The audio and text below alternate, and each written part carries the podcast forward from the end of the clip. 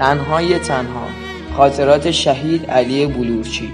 به کوشش مرتزا قاضی. خانش محمد حامد عزیزی. قسمت سی و هفتم.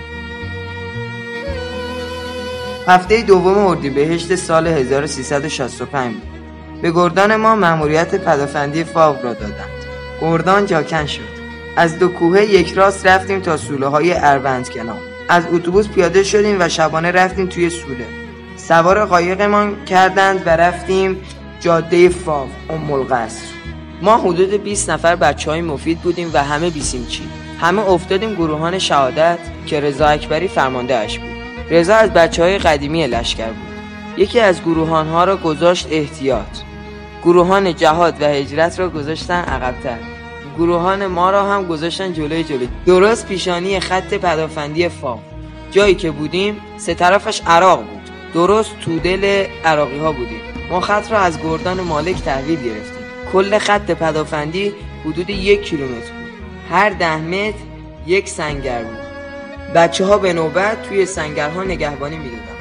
مدام شلیک می‌کردیم و نارنجک میانداختیم که عراقی ها جلو نیایند توی سنگرم نشسته بود که علی بلوچی آمد و گفت اسقر می‌دونی علی حلاجیان هم همینجا شهید شد؟ گفت نه. گفت همین سنگر بود. تانک مستقیم می‌زنه سرش رو قطع می‌کنه. هر گروهی دو سه ساعت نگهبانی می‌داد. بعد می‌رفتیم توی سنگرهای اجتماعی برای استراحت.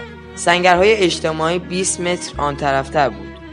ورودی این سنگرها حال ال شکل داشتن که اگر خونپاره نشست جلوی سنگر ترکش توی سنگر نیاید. کل ارتفاع سنگر تا کمر یک آدم معمولی بود.